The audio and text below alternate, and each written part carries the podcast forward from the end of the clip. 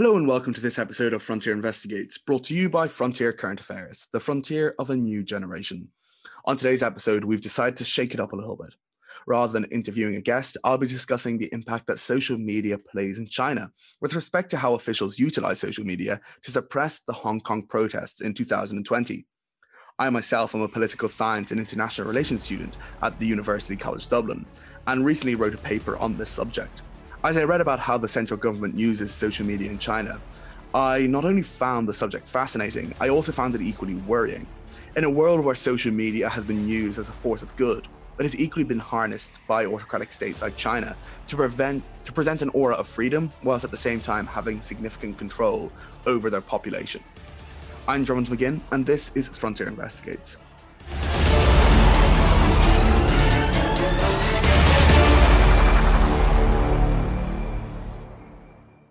Social media can be used as a force of good. It has enabled protests and uprisings against authority like those seen in the Arab Spring. However, Hong Kong is one case where social media was utilized by the autocratic state to prevent, censor, and suppress protests and uprisings. These protests, although organized through social media, are an example of a situation where the disadvantages of social media simply outweigh any benefits. Protesters in Hong Kong took to Twitter to organize the protest. However, Beijing was quick to respond using its own considerable technical resources. This episode will examine why social media, despite its merits, can be dangerous for society because it can be harnessed to further the interests of the established regime and to promote a single-party message while silencing those that speak out against it. This episode will use the Hong Kong protests as an example of how autocratic regimes like China use social media to prevent, suppress, and delegitimize protests and uprisings. Hong Kong, unlike the rest of China, has particular freedoms as a result of the handover agreement between the U K and China. Such freedoms include a democracy, freedom of expression, and even freedom of press, which are not as enjoyed as freely on mainland China. Over the course of the protests in Hong Kong, Beijing introduced a series of limits on social media.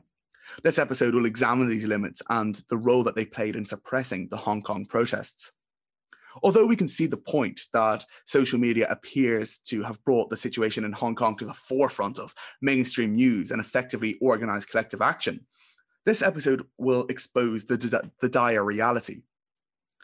As displayed over the course of the Hong Kong protests, tactics employed by the Chinese Communist Party, otherwise known as the C C P, are similar to that of the traditional authoritarian regime, which relies on fear propaganda to consolidate uh, power. China has gone one step further. From the social credit system to WeChat and Sina Weibo, the government has used its population um, and put its population under constant surveillance, which was evident during these protests. The party peddles the ideology, if you have nothing to hide, then you have nothing to fear, but this narrative undermines the democratic principle. This further highlights the importance of the Hong Kong protests and the fear that these individuals have of losing their freedom. Whilst technology has evolved, so have authoritarian states. China has become the RoboCop equivalent of a state, primarily using social media to undermine anyone who challenges any aspect of the state. One way in understanding how social media can be harnessed are through what are known as the three F's, which are proposed by Tucker et al., and these are fear, friction, and flooding. We can use these three F's to determine how China has harnessed social media to control its population. Using these concepts, we can begin to analyze the extent to which social media has been used to quash the protests in Hong Kong. The first of these three F's is fear. And fear is the force behind censorship that deters. Fear, unfortunately, is a tactic that is not particularly new among autocracies. In fact, it has been used as a means to silence opposition for as long as his historic records show.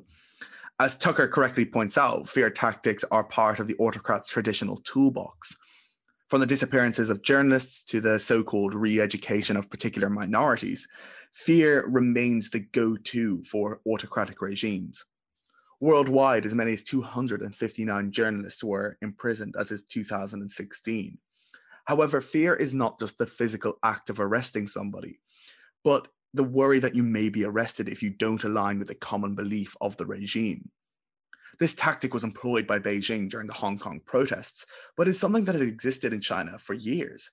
The central government have an incredible control over individuals' lives. This ethos fundamentally reduces any likelihood of an individual questioning the party line, in fear that they may be exposed.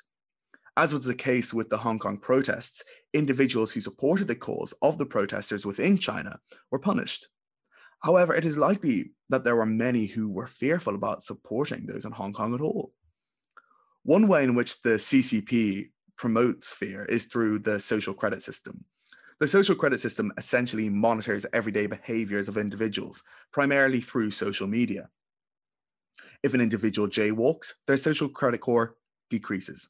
If an individual buys beer or cigarettes because that's bad for your health, your social credit score decreases.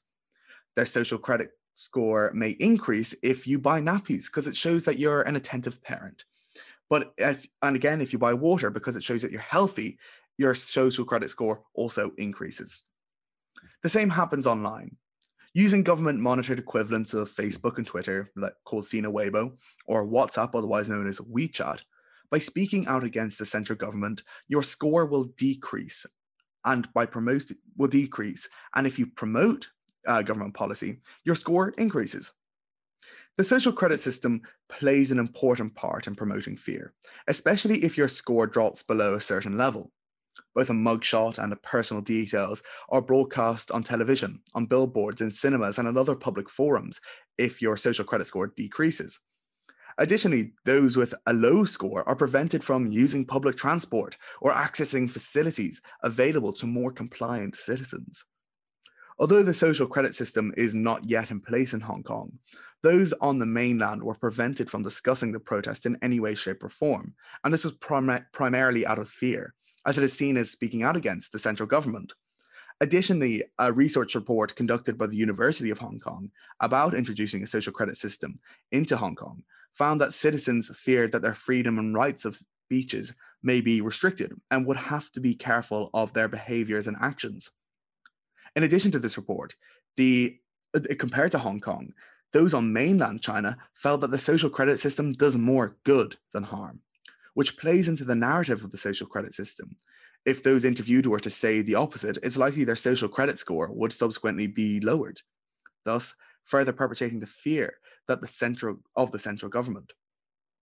This form of government overwatch exemplifies how autocratic regimes can use fear by using social media to their advantage. This level of state-mandated control is one of the many reasons why those in Hong Kong are protesting in the first place. However, authorities on China's mainland effectively contained the message of the Hong Kong protest, spreading to the mainland using the social credit system so, to, so as to promote fear. China has successfully blocked Western media like Facebook or Twitter. This has been known as the Great Firewall of China, which now to a degree includes Hong Kong. Although citizens with that their social credit score may be affected through what they may do or say, and thus act accordingly, friction tactics are a lot more subtle than that. Most commonly, friction can be regarded as censorship. China were quick to respond when the internet bubble began. Due to restricted access from Western media sources of information, uh, citizens in China rely on news from state broadcasters and from social media sites developed within China, which in turn are monitored by government authorities, of course. Despite an aura of freedom online, Chinese officials tend to censor issues that may undermine the central government, often at the expense of local government. Um, at a local government level, citizens can disagree with local politicians and even organize local protests. However, posts that criticize central government in China tend to be censored. Thus, although there is a sense of freedom uh, to share ideas, in reality, their activity is monitored Um, at all government levels, and officials decide what is deemed appropriate to be posted or not. The Hong Kong protests provide the perfect context as to how officials use friction tactics.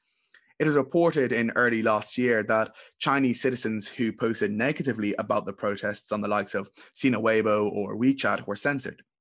Further to this, the Chinese authorities placed Hong Kong under the Great Firewall, limiting protesters from sharing pro-democratic information. What protesters worry about in Hong Kong is to the extent of these laws, it is understood that it will follow a similar framework to Beijing, where citizens are not only censored, but also monitored and subsequently punished if authorities deem information that go against the grain of the party. Citizens of the Hong Kong are increasingly defiant against the measure implemented by Chinese authorities. Despite this, it is clear that censorship by officials, uh, Chinese officials, seem to work, considering the ever-decreasing coverage of Hong Kong in Western media, as well as con- the containment of protests within the region. It is therefore evident that friction as a concept to censor information on social media platforms works, and that fundamentally social media has helped to quash uprisings like those in Hong Kong. The final of the three F's is uh, known as flooding. Uh, this third concept, which is outlined in uh, Tucker et al., is very much like its namesake. It involves the flooding of counterfactual information on social media in order to top search results and subsequently promote uh, the message of the autocratic regime. Flooding is the third and final tool in which social media can be used to suppress uprisings like those seen in Hong Kong. As this podcast sets out to establish, although there is an abundance of information that would inspire protests, autar- autocracies use flooding to push that information to the bottom of the pile, thus suppressing the size and legitimacy of the protest. It would be the equivalent of the C C P identifying a needle and literally placing a haystack on top of it, thus making the needle incredibly hard to find for individuals who care passionately about needles. As a tool to delegitimize protests, and prevent them from growing, it is an incredibly effective one and has played a significant part in quashing uh, many parts of the Hong Kong protests.